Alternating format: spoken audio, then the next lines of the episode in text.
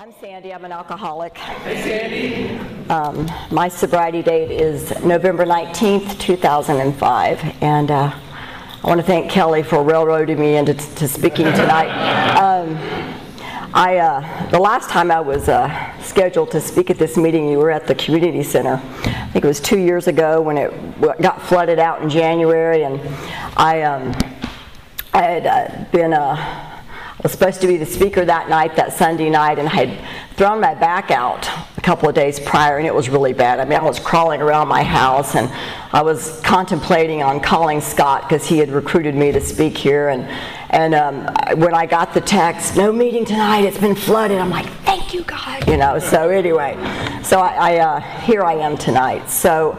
Um, A little bit about my history. I was uh, born and raised in Hickory, North Carolina, which is about forty-five minutes west of Charlotte. I am a one of five. I have three brothers, or I had three brothers, a sister, and uh, me. I was next to the youngest. And um, so my, my father died when I was five. My little brother was eight months old. And um, my mom, she uh, raised five kids in the sixties and the seventies all by herself.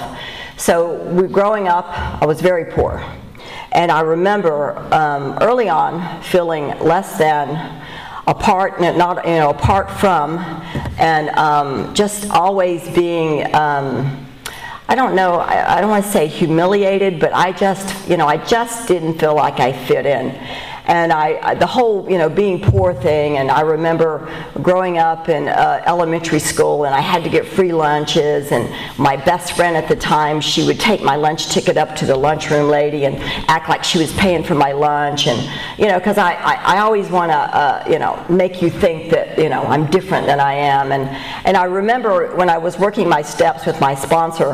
Um, you know, thinking about these things. More will be revealed. And um, so fast forward, I, uh, I grew up in North Carolina. I remember my, probably around the age of eleven, um, basically I raised myself, you know, as you can imagine. My mom's an alcoholic, my dad was an alcoholic, I learned that later on. She did the best she could, and I remember thinking, I never want to grow up to be like her.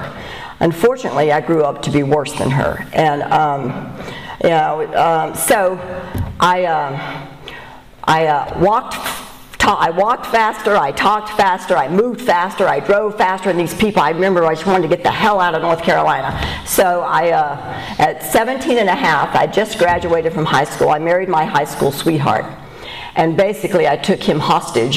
Um, I remember he had, he had joined the military, and it was like, yes, that's my ticket out of here, you know. And so, and I, you know, early I, I go back and I and I look at the pattern of my life. You know, I'm all, I'm a user and I'm a taker, and um, so I married this man. I had uh, we had two children together. He was in the Marine Corps. We traveled. You know, one of my ch one of my daughters was born, and it sounds like I get around like, you know, I'm a prostitute or something, but that's not the case. Anyway, my daughter, one of them was born in Beaufort, North South Carolina. The other one was born in Fort Belvoir, Virginia, and my son was born in Laguna Beach. Anyway, so um, we moved to. Um, I married this man. We moved to, because he was in the Marine Corps. We moved to El Toro, California, in uh, two thousand and. Uh, I don't know, two thousand four, I think. Uh, no, that's not right. But anyway, I've been here thirty-three years. So we moved to California, and I don't know, he, he got shipped overseas, and I ended up divorcing him, and um, I stayed, he left. So fast forward, I married uh, another man. And, uh, you know, all the signs, all the indications were there, you know, like, um, what did he say to me a couple of times? I've been through the unit, the care unit. Well, I didn't put two and two together. The care unit was, you know, alcohol and, and a drug unit. So anyway, I married an alcoholic. I, my alcoholism didn't take off till I, till I was around thirty-three years old.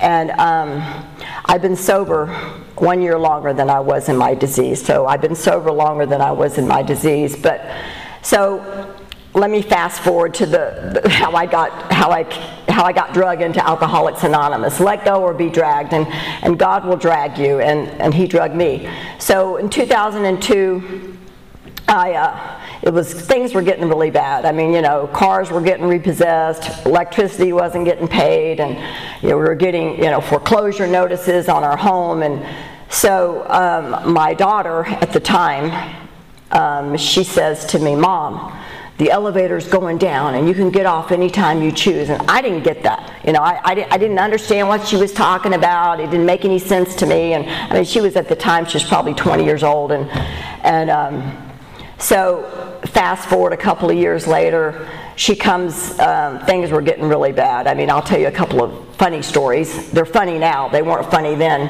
Um, We had moved to, uh, my daughters, both of them graduated from San Clemente High. We moved from San Clemente.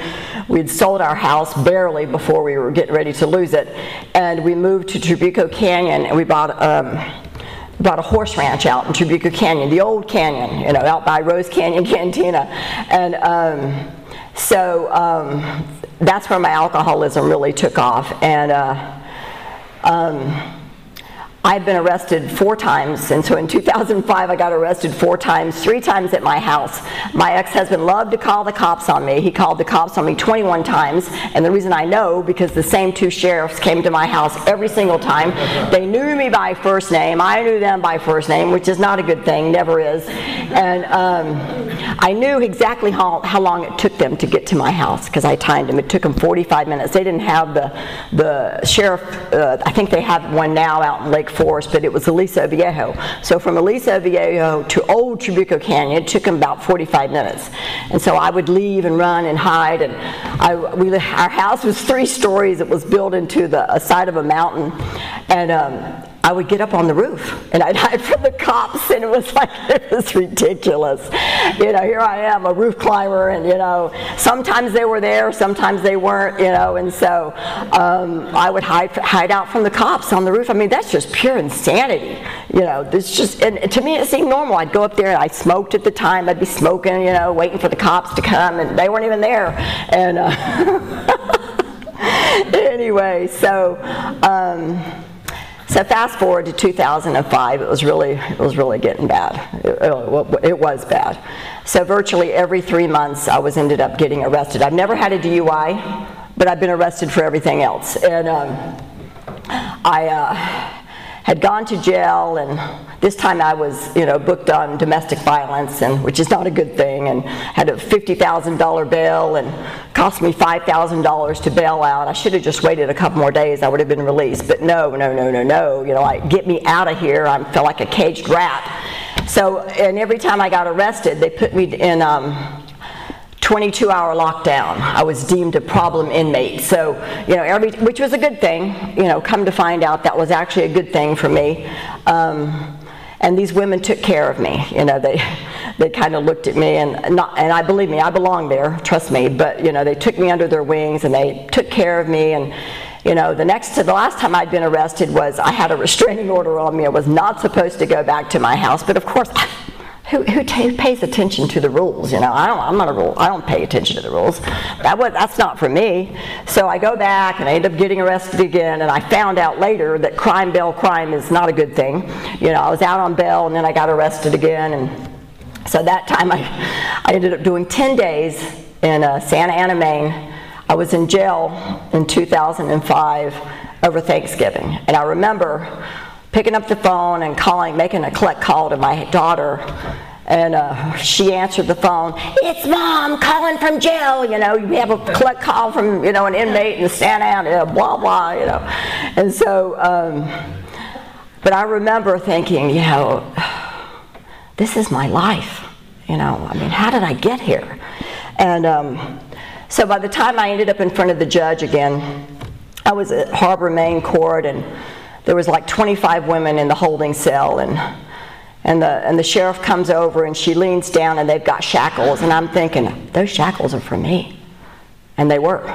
I was the only woman out of twenty-five to be shackled and handcuffed, and I had to walk up those stairs, and I was led down the hall by a sheriff who I knew. He knew my son. Our sons went to the same high school, and I was shackled and handcuffed walking down the courthouse, going, uh, getting ready to appear in front of the judge, because she didn't have a cage in her courtroom. And um, you know, I was dangerous, I guess, anyway, so. So I'm standing in front of the judge, and she says to me, "Missus Wallace, I have a faith that you can turn your life around. I'm going to give you a choice. eighteen months in jail or six months in sober living. What's your choice going to be?" And I remember, you know, you can all relate, thinking, well, if everybody would just calm down, you know. I mean, everybody's just overreacting. I mean, I, you know, I, and I, I remember thinking, I don't have a problem.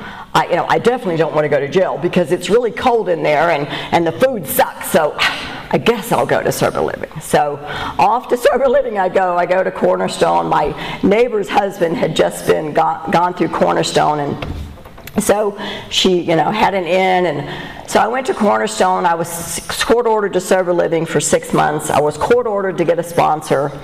And every, uh, once a month, I had a case manager. I had to report to her weekly. I had four court cards when I came into Alcoholics Anonymous. I had to go to anger management for twelve months because I was very angry when I got here.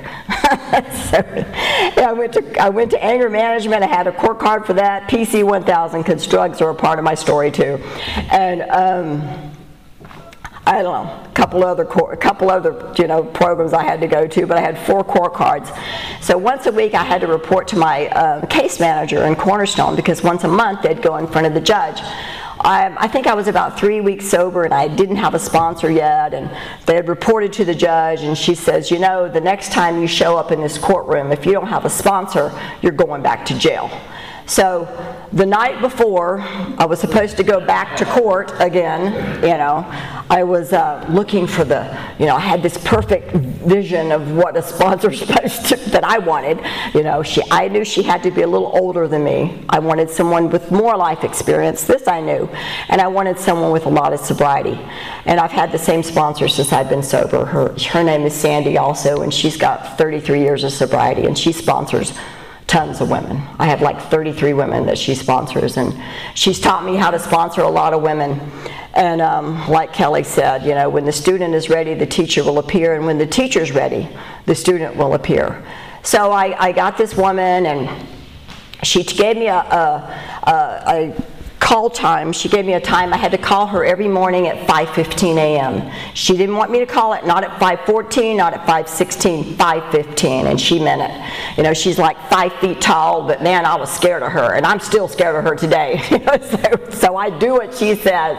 You know, it's a respect, it really is. So, so I would call this woman um, every day, and we started working the steps. I'd go to her house once a, once a week, every Monday from six to seven, we worked the steps, and Um, you know, we started with the title page, we read the preface, the forewords, all the way through the um, um, Doctor Bob's Nightmare.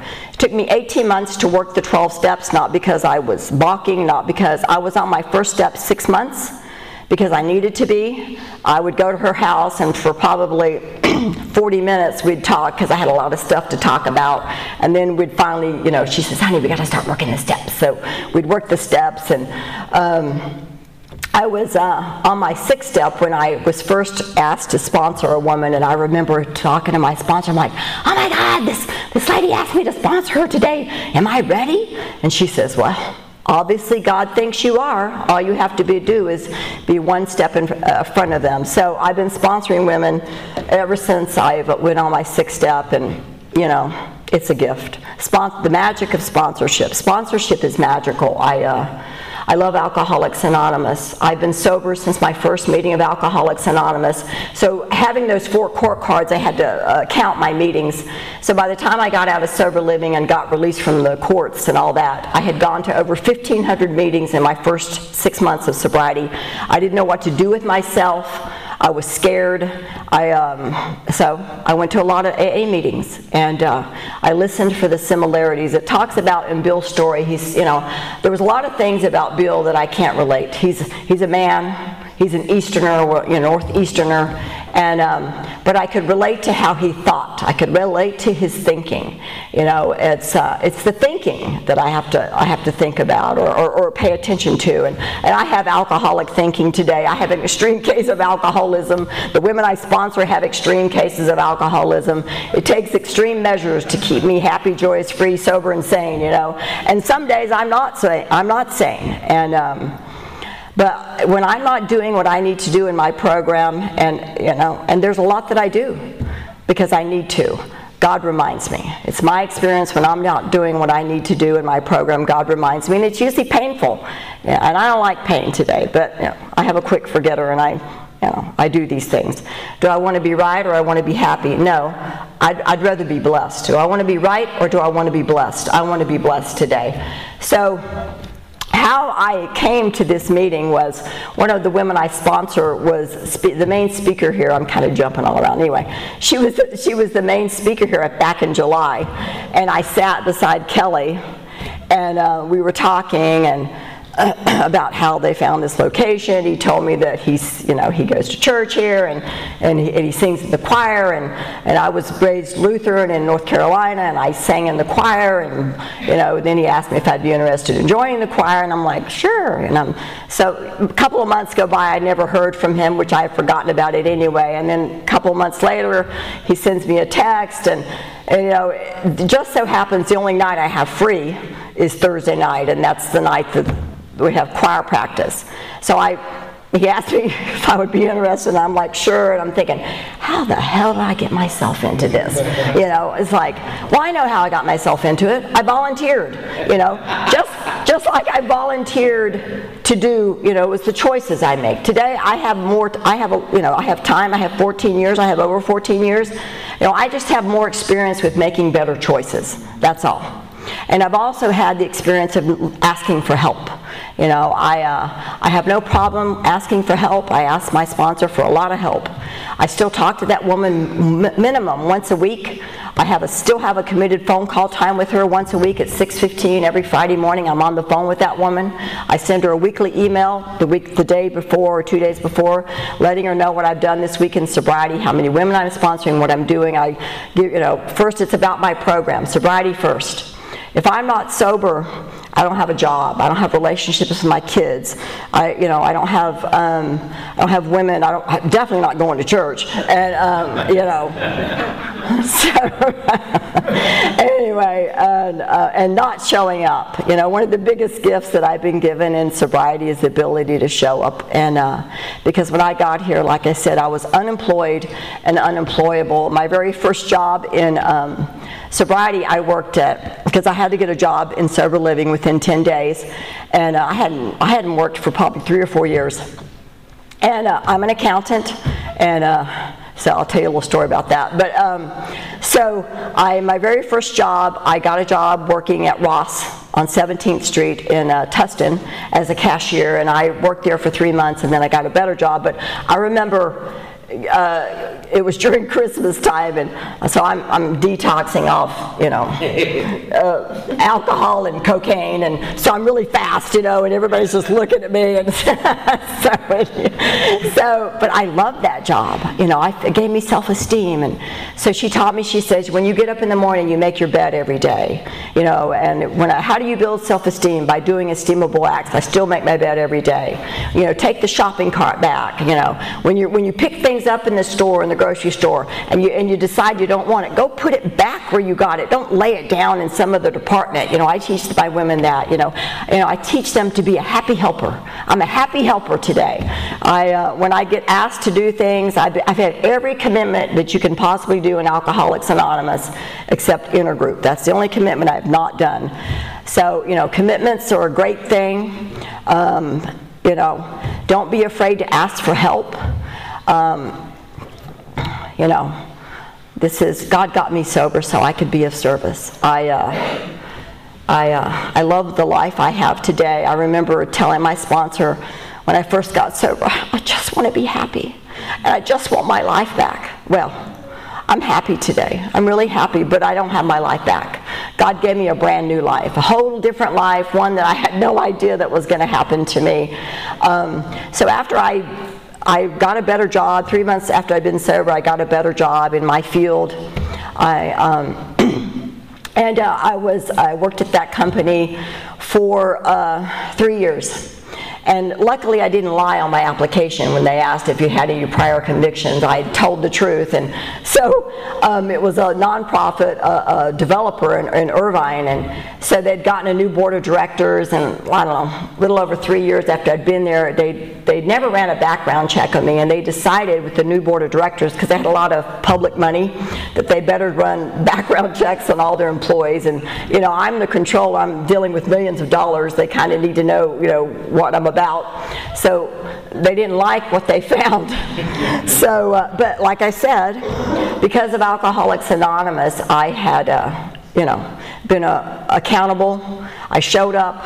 I went above and beyond. I was a good worker. And you know, they were really, it was, they gave me a great, rec or they had to lay me off. They gave me, they gave me a, a great recommendation, a letter of reference, and, and they gave me a really nice severance package. But it was during the recession, and I'm in construction. And I remember thinking, oh my gosh, I'm never going to get a job. And uh, six months later, I, I, I landed a job, and I was told that there was two hundred fifty applicants for this job that they, that, that I had. And I still have that job today. I've been at that job for over ten years.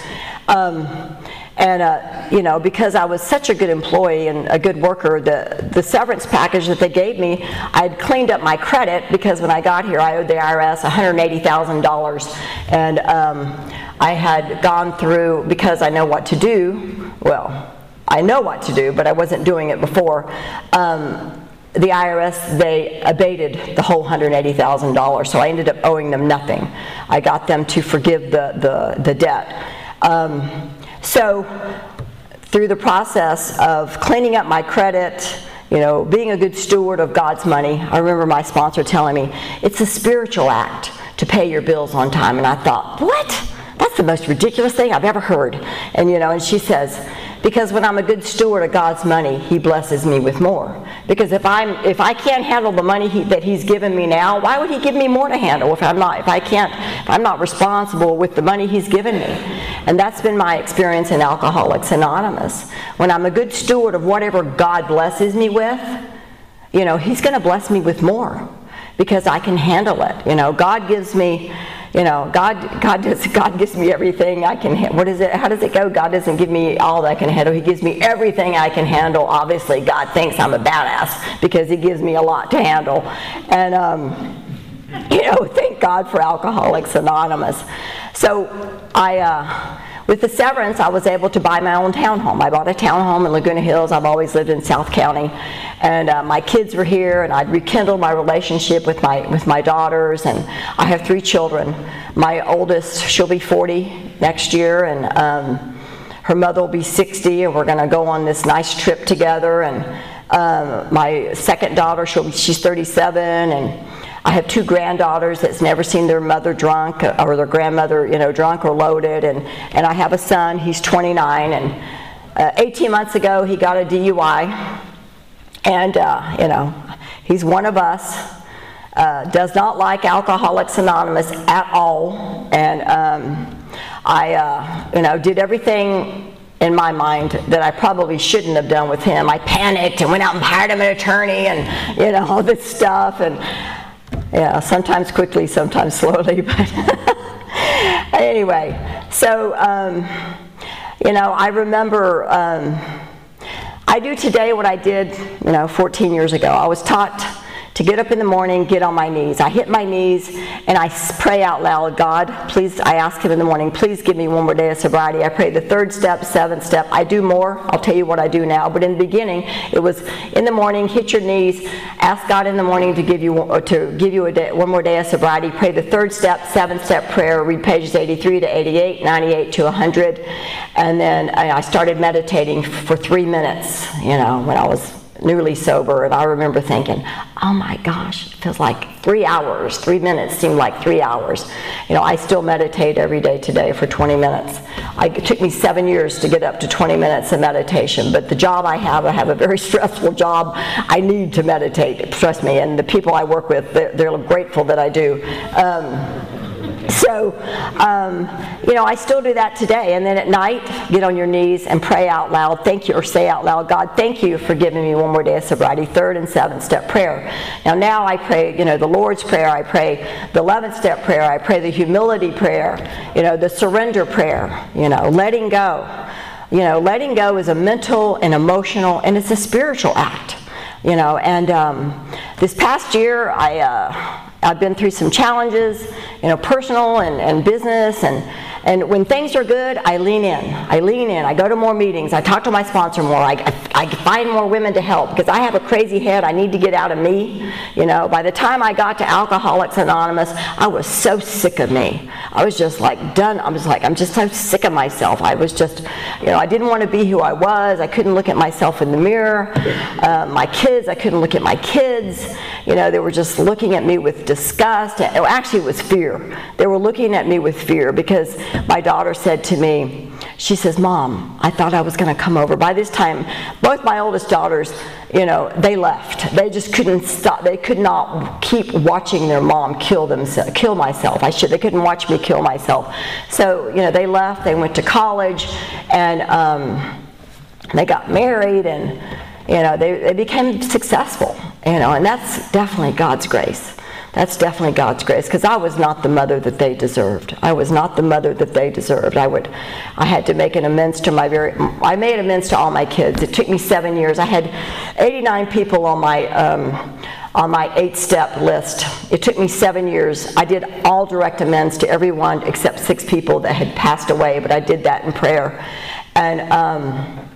I chose to do my children first, and my first amends was to my oldest, um, and uh, she had uh, she was she, uh, she was a missionary at uh, at Calvary Chapel. She went to China, and she was at Cal State Long Beach. And she she says, Mom, I was in my disease. She says, you know, when she left, she goes, here's my debit card. If you have a if you have a, an emergency, you know, you need some money, you can use it. Well, you know, I had an emergency, so I had um, stolen six hundred dollars from her, you know, to buy drugs and alcohol, and and um, she came back from China, and she looks at, I mean, this, you know, she had tuition to pay, and and uh, you know, looks at her checking, her check balance, and the bank balance, and you know, her mom had taken a lot of money out of her account in, in two weeks, and you know, I just shrugged that off. I just dismissed that. I didn't give her any explanation. Not that I recall. Maybe I did. I don't know. And um, so anyway, when I got sober, I uh, I went to her. We we met, and I had had this letter that my sponsor had uh, approved and helped me written, and I, had, I listed specifics, not not a general. I'm you know I'm sorry, you know. And amends is a repair job. I have to go to these people. The book says we make direct amends, and that means face to face. And if I can't do it face to face, you know, I do it over the phone. And I I, I named specific amends that I was sorry for. And um, I brought her eight hundred dollars. I paid her back six hundred dollars plus interest. And you know, I, I had specifically told her some things that I'd done. And, and, and then I had three specific gratitudes for all my amends. And, and I asked her at the end, you know, are there any other harms that I've caused you that I've not acknowledged? And, you know, we're both crying. And she's like, Mom, no, Mom, I just love you. I'm just sorry. I'm just so happy that you're okay. And when I did that to my second daughter, I asked her if there's any other harms I've caused her. She said, yes, there are. And we'd be here for a year if we had to go through all of them, you know. So, and then we went to dinner, which was uncomfortable, but, you know, a week later, you know, I, by sponsor direction, I said to her, you know, she told me, to, you know, hi, you know, Jess, I'm here for you. If, whenever you're ready to talk about this, please let's talk about it. So fast forward fourteen years later, that young woman, she's the one that would come see her mom. She would drive from Silverado Canyon. She watched me take my thirty, my sixty, my ninety, and my six months. You know, welcome to the newcomers. We all started with day one. Um, I hope you stay. It's a lot less painful, you know, if you stay. We get worse, never better. And, and congratulations to all the chip takers.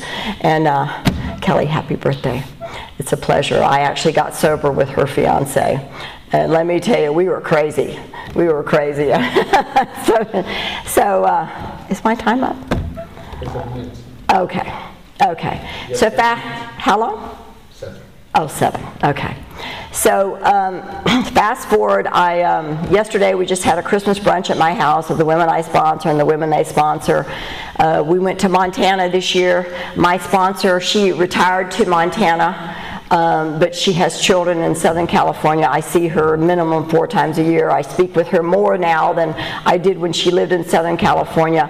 I sponsor a woman who lives in Arizona. Um, she got, she went through rehab here in Laguna Niguel, and she'll be two years sober next month. I know how to do long distance sponsorship because I'm long, I'm sponsored long distance. Um, my grand sponsor, she's got thirty-nine years. Um, her sponsor's got fifty-four years. I mean, I know my lineage. These women know how to stay sober, and if I do what they do, this is a program, you know, monkey see, monkey do, you know, like that barrel of monkeys, that, that game, you know, you know, one monkey is linked to the next monkey and all that. You want what I have, you do what I do, you step where I step, you know, no deviation. The book says we'll show you precisely how we recovered, and the word, I had to look up that word precisely, it means no deviation, strictly, you know, I do what I was taught to do, and uh, not always, you know, trust me, I don't do this perfectly. I, like I said, when I don't do what I'm supposed to do, God reminds me, you know, God reminds me. I, um, um, I, I am so blessed today. I am so blessed today. I, uh, when I first got here, my sponsor says to me, you have no idea how close to death you really were. And I, and I know, I, I agree with that today. I totally agree with that. I remember I walked into Alcoholics Anonymous, I was like one hundred ten pounds. I thought I looked good, all sucked up, you know. And, you know. Anyway, so I want to thank you. I want to thank you for having me here tonight. Um, I think that's it.